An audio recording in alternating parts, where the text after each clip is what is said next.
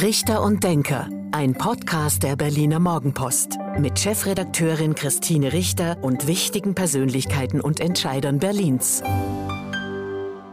Hallo und guten Tag. Herzlich willkommen zum Podcast Richter und Denker der Berliner Morgenpost.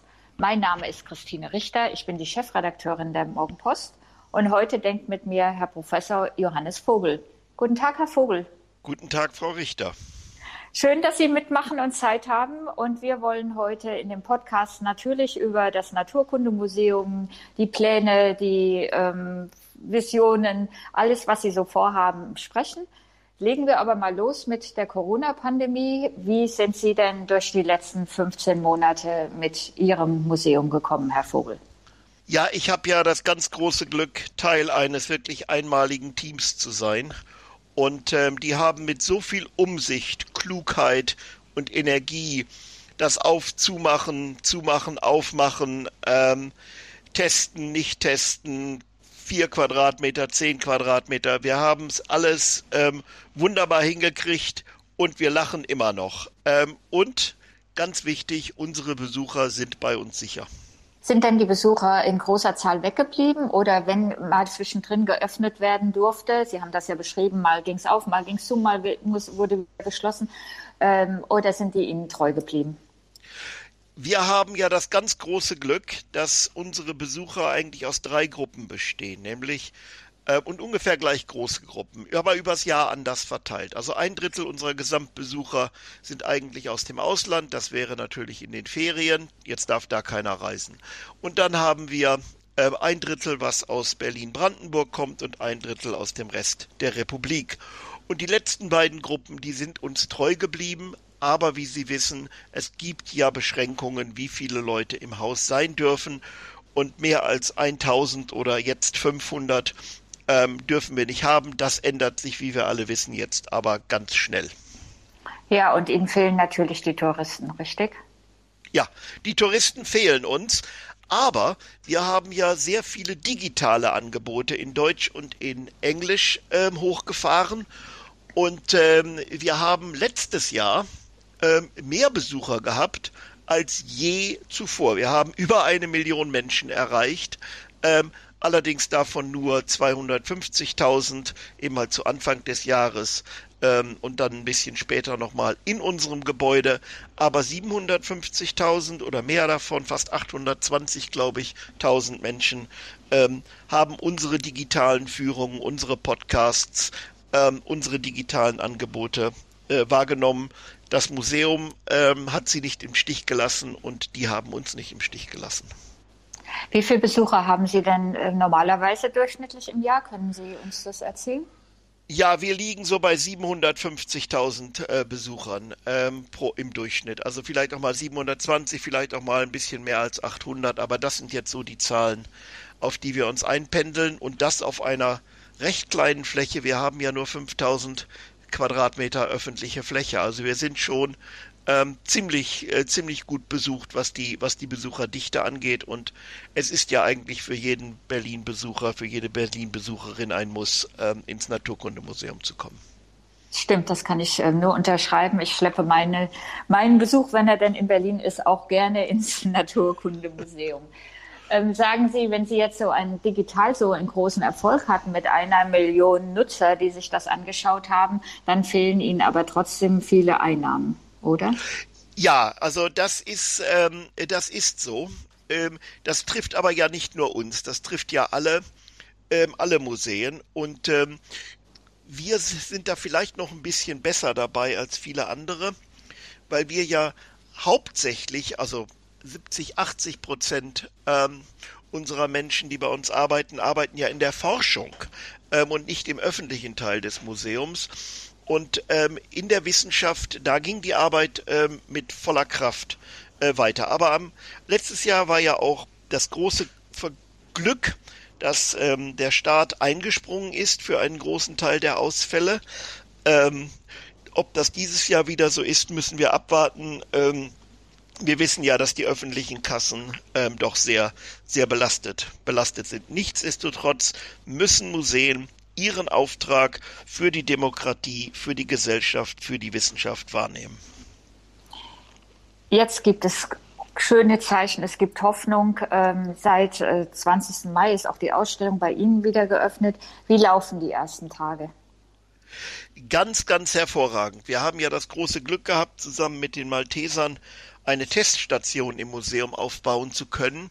Die wird sehr, sehr gut angenommen. Das heißt also, man kann im Museum äh, sich testen lassen und wenn der Test negativ ist, kann man direkt hineinspazieren.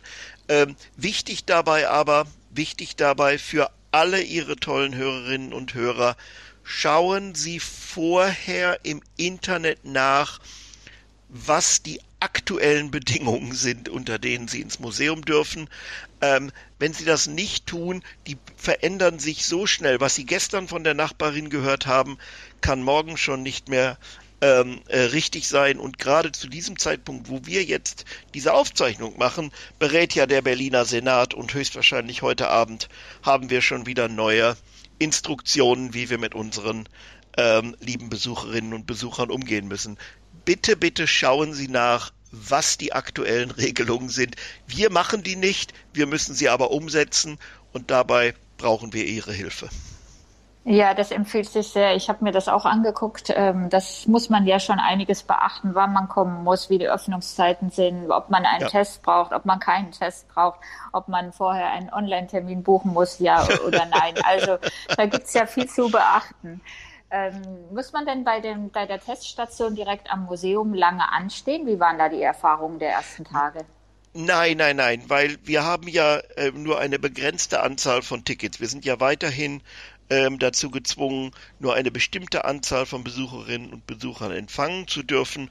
Und ähm, ja, wenn sie nicht alle um 9.30 Uhr vor der Tür stehen, dann kommen sie schon alle ähm, gut und zügig dadurch. Also machen Sie sich darum weniger Sorgen. Ähm, ähm, ja, äh, es, es läuft gut, den Umständen entsprechend sogar sehr gut. Aber Sie wissen, ähm, nichts ist perfekt und ein Museum ist nicht gebaut, um Malteser Teststationen laufen zu lassen. Ja, wir lernen ja. alle viel dazu und ähm, haben Sie ein bisschen Geduld und Wohlwollen auch mit uns.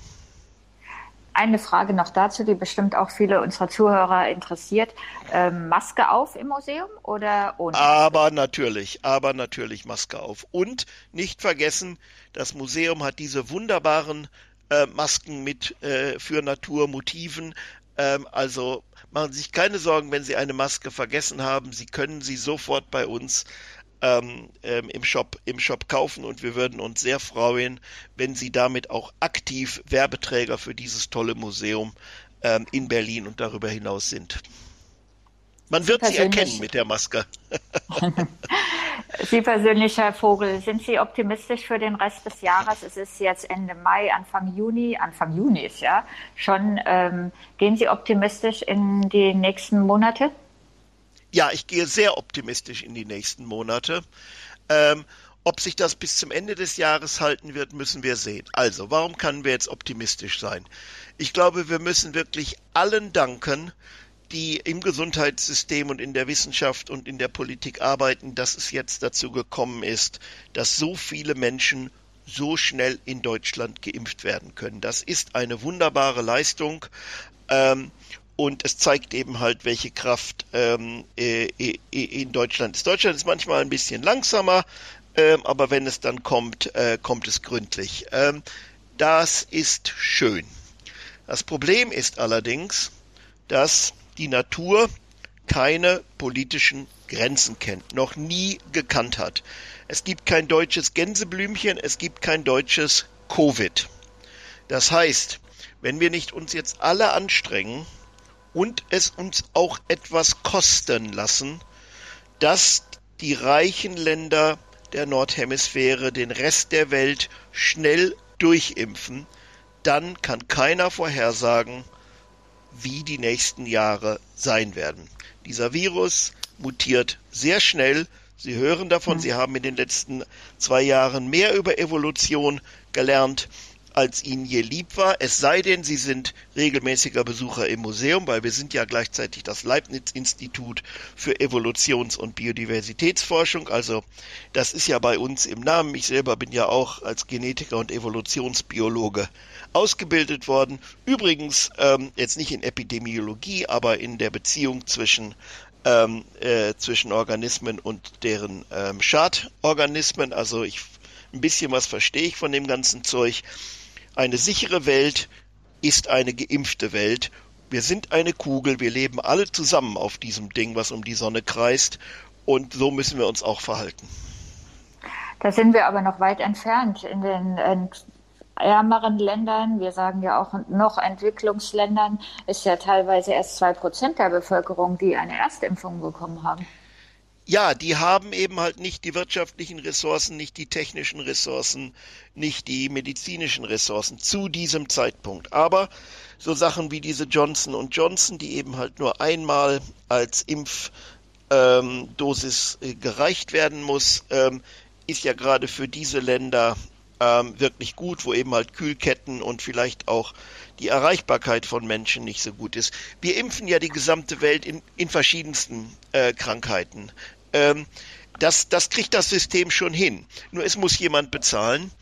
Und da dieser Virus, wenn er nach Deutschland kommt, ähm, eben halt einen großen wirtschaftlichen Schaden anrichtet ähm, und die Kassen leer räumt, da sollten wir vielleicht einfach investieren in die Gesundheit der Welt, weil wir dadurch ganz, ganz viel Geld sparen werden. Ja, jedes Jahr zwei Lockdowns, das hält keine Ökonomie durch.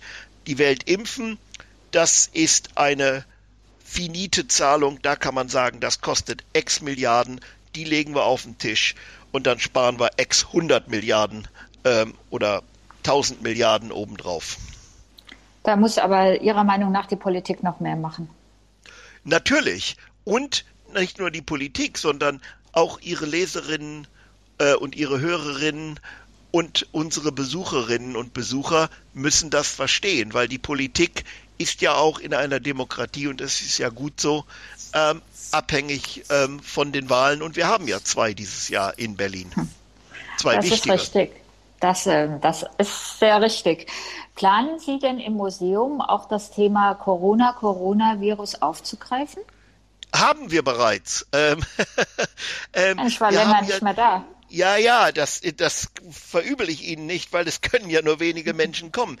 Wir haben ja eine wunderbare Parasitenausstellung, ähm, die schon um die ganze Welt getourt ist. Und ähm, die haben wir wieder aufgebaut. Was wir allerdings neu gemacht haben, ist, ähm, wir haben ähm, sozusagen Talking Heads eingebaut. Also wir können ja jetzt, eine Wissenschaftlerinnen und Wissenschaftler können jetzt ja nicht in der Ausstellung äh, mit unseren Besucherinnen und Besuchern reden, aber wir haben ja eine der weltbesten Forscherinnengruppen zu Fledermäusen, die sprechen dazu, zu Fledermäusen und der Gefahr oder auch der Nichtgefahr, die von Fledermäusen ausgeht.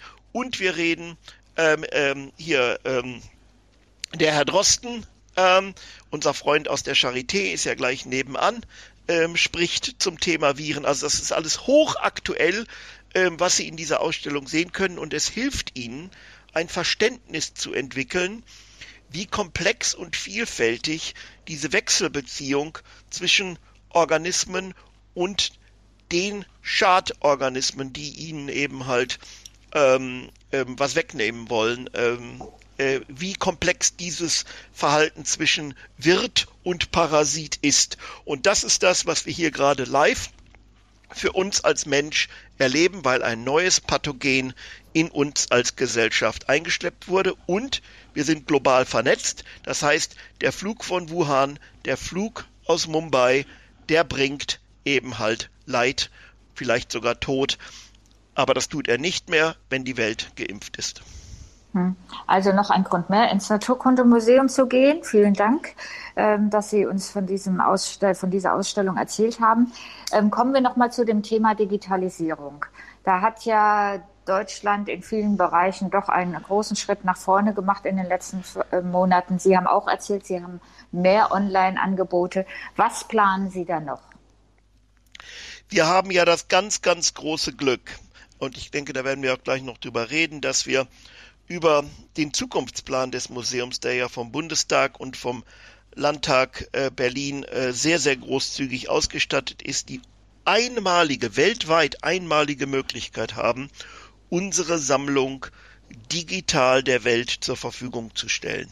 Und ähm, ähm, das ist eben halt nicht nur ein Angebot ähm, für, für eine breite Öffentlichkeit, die natürlich auch Zugang dazu haben wird, sondern hoffentlich eben halt auch ähm, eine Bereicherung für die unheimlich spannende, dynamische Start-up-Szene in Berlin, weil viele biologische Prozesse ähm, oder Innovationen in der Biologie, die eben halt über die letzten dreieinhalb Milliarden Jahre entstanden sind, ähm, sind schon ziemlich gut getestet und könnten eben halt uns helfen, mit verschiedensten Herausforderungen umzugehen. Und dafür wollen wir ein Innovationsökosystem für Natur schaffen. Also von der Natur lernen, aus den Sammlungen, aus den digitalisierten Sammlungen des Museums für eine nachhaltige Zukunft und eine nachhaltige Wirtschaft Deutschlands ähm, zu lernen und zu arbeiten und dafür die Chance bekommen zu haben und die Weitsicht der beiden Parlamente, ähm, das ähm, erfüllt mich heute noch mit großer Demut, aber auch Stolz und Freude. Ja, wir haben damals ähm, auch sehr gestaunt. 660 Millionen Euro werden für den Ausbau des Museums oder für den, ja, im Grunde dann Campus, äh, Wissenschaftscampus ja. zur Verfügung gestellt. Eine enorme Summe. Ich glaube, auch der Wissenschaftssenator und regierende Bürgermeister Michael Müller hat sich sehr für Sie und das Museum eingesetzt. Erzählen Sie unseren Zuhörerinnen und Zuhörern doch mal, was da genau geplant ist. Ja, also Sie haben ja schon Michael Müller äh, genannt, der wirklich als Wissenschaftssenator in Berlin ähm, Zeichen gesetzt hat und wirklich ähm, vieles Großes hinterlassen hat. Ja, die Charité, die ja jetzt in der Pandemie so eine wichtige Rolle ähm, für die Bürgerinnen und Bürger Berlins und darüber hinaus geleistet hat. Das sind ja alles Dinge, ähm, für die Michael Müller sich eingesetzt hat. Und ähm, wenn er dann im Bundestag ist, wird er ja der Wissenschaft und der Stadt Berlin ähm, ähm, weiterhin äh, treu, treu dienen können. Also das ist wirklich eine, eine hervorragende äh, Person, aber so eine große Summe braucht man eben halt überparteiliche Unterstützung. Und da finde ich eben halt auch, und das darf man jetzt auch in einem Wahljahr nicht, nicht vergessen, ähm, in Berlin ähm, hat diese Summe, Berlin muss ja 330 Millionen auf den Tisch legen, parteiübergreifend ähm, von der SPD zur CDU, FDP, Linke und Grüne. Ähm, große, große Zustimmung ähm, gefunden. Und, ähm, und sogar die AfD ähm, ähm, findet das Projekt ähm, sehr gut, was, was ich also wirklich dafür äh, muss ich mich bedanken, dass eben halt so ein breiter äh, Konsens auch politisch da ist und ähnlich war es ja auch im, im Bundestag. Also was uns damit ermöglicht ist, ist eben halt äh, weiterhin einen kriegsversehrten Gebäudekomplex ähm, zu sanieren. Und ich denke, das steht jetzt ähm, einem so reichen Land äh, wie Berlin auch äh, und Deutschland gut an, ähm, dass eben halt vielleicht das, was 45 äh, hinterlassen wurde, doch ein bisschen flotter und moderner aussieht. Wir wollen aber gleichzeitig auch ein Zeichen setzen für Nachhaltigkeit. Wie baut man also ein Museum, wo der CO2-Verbrauch möglichst gering ist. Wir haben ja schon einen zweiten Bauabschnitt hinter uns gebracht im mittleren Teil. Äh, der wurde 2017, 18 abgeschlossen, wo wir mit Erdwärme arbeiten, mit Lehmputzwänden, sodass wir wirklich versuchen, auch in diesen alten denkmalgeschützten äh, Gemäuern ähm, nachhaltig zu sein. Und auch überhaupt die Renovierung von alten Gebäuden ist ja schon nachhaltiger als ähm, die Produktion von neuem Beton und Zement. Ähm, das sind alles ähm, wichtige, wichtige Elemente. Also einmal ganz wichtig, bauen. Ähm, unsere Sammlung muss zukunftsmäßig aufgestellt werden. Und das sind zwei Sachen. Sie muss sicher gelagert werden für die nächsten 200, 300 Jahre. Und sie muss eben halt digital, modern verfügbar sein. Und dafür habe ich ähm, auch wieder das beste Team der Welt, so kluge Forscherinnen und Forscher, so kluge Menschen, die wissen, wie eine Sammlung der Zukunft auszusehen hat, digital und physisch.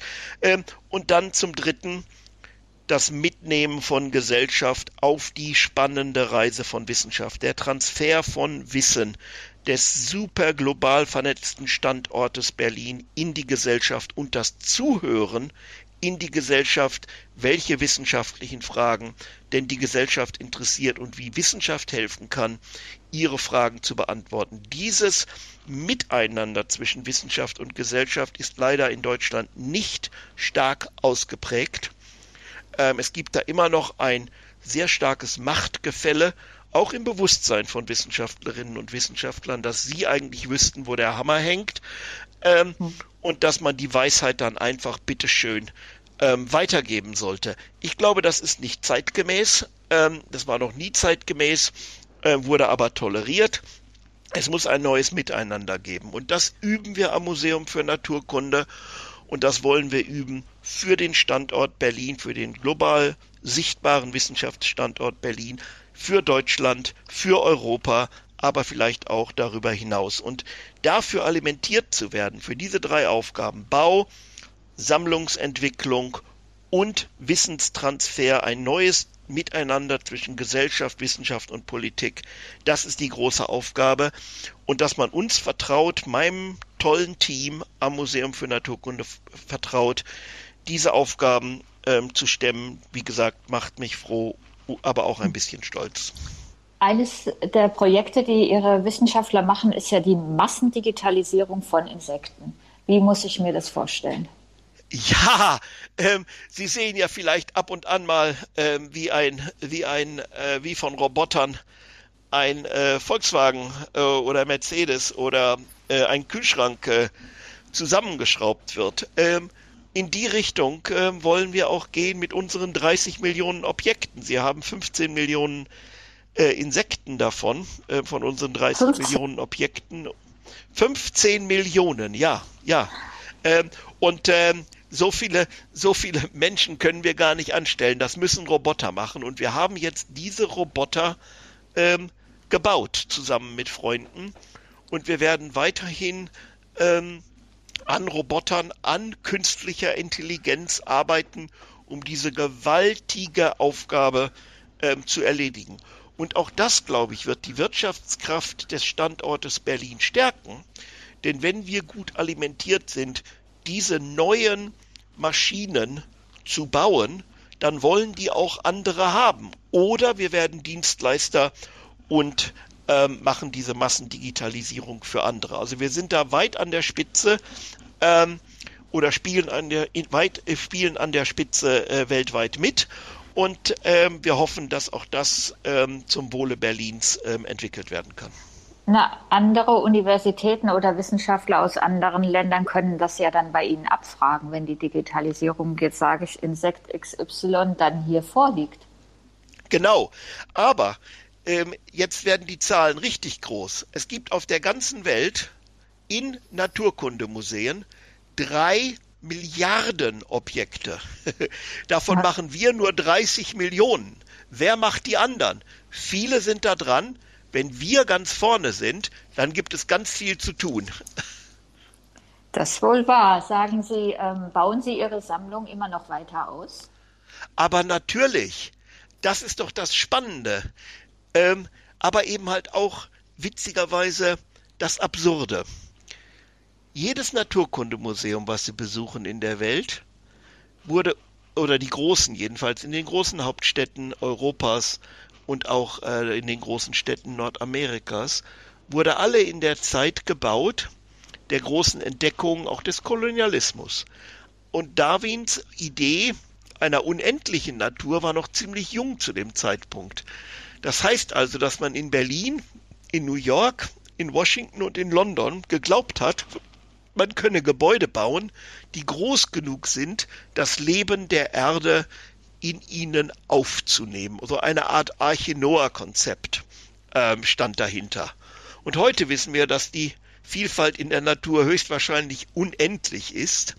Ähm, wir kennen heute nicht einmal zwei Millionen Arten, mit denen wir diesen Planeten teilen. Wir müssen aber davon ausgehen, dass es bis zu 100 Millionen sind, also das 50-fache, was Objekte und Organismen angeht, die Sie mit dem bloßen Auge sehen können. Und wenn Sie dann, oder mit Mikroskop, und wenn Sie dann ins Mikrobische gehen, zu den Viren, zu den Bakterien, zu den Pilzen, zu den Mikroalgen, dann weiß keiner mehr, wie viele Nullen sie machen müssen. Das heißt, es gibt überhaupt kein Gebäude, was groß genug ist.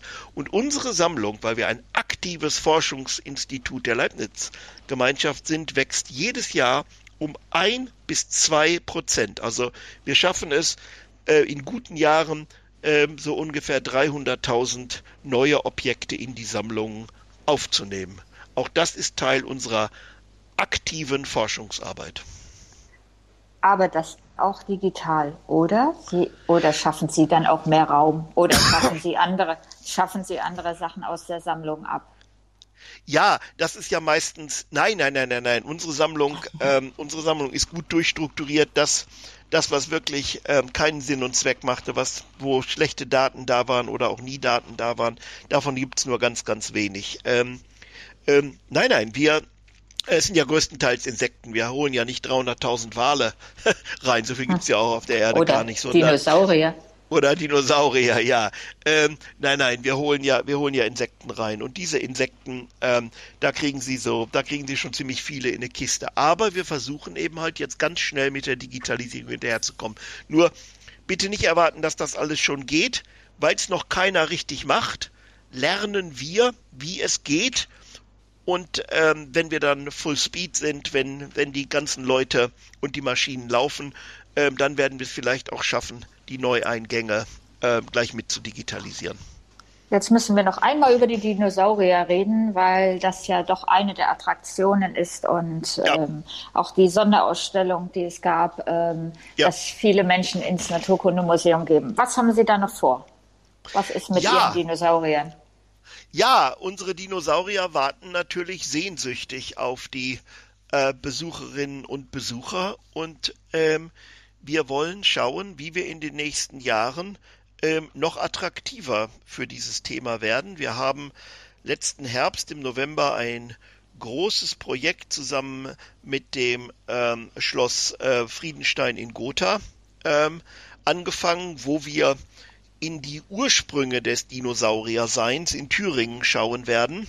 Ähm, dieses Projekt, ähm, jetzt ist, jetzt können Sie ja verstehen, ähm, Sie fangen ein Projekt letzten November an ähm, und das unter Corona-Bedingungen. Wir sind also leider nicht ganz da, wo wir sein wollten, aber wir werden versuchen, auch hier ähm, ähm, die Menschen so weit wie möglich digital an diesen spannenden Entdeckungen, die uns jetzt bevorstehen, an einer Stelle, wo eben halt ähm, Vorfahren von Dinosauriern ähm, auftreten, ähm, teilhaben zu lassen und dann auch die Präparation dieser ähm, wunderbaren Objekte, die wir wissen, dass wir die finden werden, ähm, vielleicht sogar live in Berlin zu machen und mit dem Publikum zu teilen. Dann muss allerdings Corona wirklich runtergefahren sein, weil da müssen sie dann schon ein bisschen näher rankommen und wir wollen ja nicht zur Virusschleuder äh, Berlins werden. Also in den nächsten Jahren wird das gehen und ich glaube, ähm, Forschung, spannende Forschung, so wirklich relevante und wiedererkennbare Forschung hautnah mit den Bürgerinnen und Bürgern, mit unseren Besucherinnen und Besuchern zu teilen, das wird uns eine große Freude werden. Und darauf können sich, glaube ich, alle freuen. Das war fast schon der Schlusssatz dieses Podcastes, denn wir sind schon wieder eine halbe Stunde ähm, haben wir über das Naturkundemuseum gesprochen. Aber zum Abschluss unseres Podcasts gibt es ein beliebtes Spiel. Zehn Sätze zu Berlin. An den Berlinern mag ich, dass sie dumme Sprüche klopfen können und Witz haben. Neben dem Naturkundemuseum ist für mich das schönste Museum in Berlin. Die ganze bunte Natur der Stadt. Die tollen Nachtigallen, die Krähen, die bunten Blumen, tut mir leid, Naturkundemuseum und die reich, reiche, diverse Stadtnatur Berlins sind eins und das ist für mich das schönste Freilandmuseum. Dann bin ich gespannt, wie Sie den nächsten Satz vervollständigen. Mein Lieblingsort in Berlin ist? Mein Lieblingsort in Berlin ist durch die Ausstellungen des Museums für Naturkunde zu gehen und die tollen Gesichter, die lachenden Gesichter, die zeigenden Finger, die miteinander redenden Menschen zu sehen. Aus Berlin, aus der ganzen Welt. Das ist für mich das Allerschönste und das mache ich jeden Tag. An den Dinosauriern beeindruckt mich, dass so etwas nicht einfach nach vorne, rund, über, vorne rübergefallen ist. dass die wirklich laufen konnten. Die Corona-Pandemie lehrt uns, dass wir als Mensch Demut zeigen müssen, dass wir unsere Arroganz gegenüber der Natur abstellen müssen. Wir müssen lernen, mit der Natur zu leben und den Krieg gegen die Natur sofort beenden. Den verlieren wir und Corona ist der erste dieser Boten. Mein Schnurrbart bedeutet mir. Äh, der ist leider viel zu eng mit meiner Identität und meiner, meiner, meiner Person jetzt verknüpft. Ähm, ich habe den äh, jetzt seit fast 37 Jahren. Ähm, ja, ich und der Schnurrbart ähm, sind irgendwie sehr zusammengewachsen. Meine schönste Urlaubsreise war? Meine schönste Urlaubsreise ist ähm, immer wieder zum Ort, wo, wo früher meine Schwiegereltern äh, gelebt haben, an der, an der Ostküste Englands, ähm, wo wir eben halt wirklich mit Familie und Freunden ähm, ja, das Leben genießen können und wie wir eben halt alle äh, mit Menschen zusammen sein können. Für meine Kinder wünsche ich mir, dass es eine nachhaltige Entwicklung, dass es eine nachhaltige Ökonomie gibt und dass es für sie damit eine gute Zukunft gibt. Vom Ausbau des Naturkundemuseums erhoffe ich mir, dass wir ein Ort werden, der zeigt, dass Veränderungen möglich sind, notwendig sind und dass alle dabei mitmachen können und müssen. Das Jahr 2021 wird? Das Jahr 2021 wird für Menschen, die in Deutschland leben, gut.